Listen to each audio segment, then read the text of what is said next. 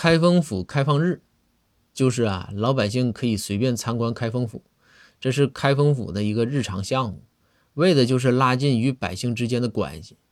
这一日呢，恰巧啊，周杰伦也来参观了。包大人一看，说：“哎呀，这也是知名人士啊，那肯定要上前与周杰伦寒暄一番，说一说，就是说这啥呢？说你这歌都好听，本府啊也非常的喜欢。”说着说着，包大人停了一下，然后说：“让周杰伦等一会儿。”包大人呐，在花园里采了一朵小黄花送给周杰伦。然后周杰伦就说：“大人，此意为何呢？”这包大人就说：“杰伦呐，把这小黄花拿好啊！你若安好，便是晴天。”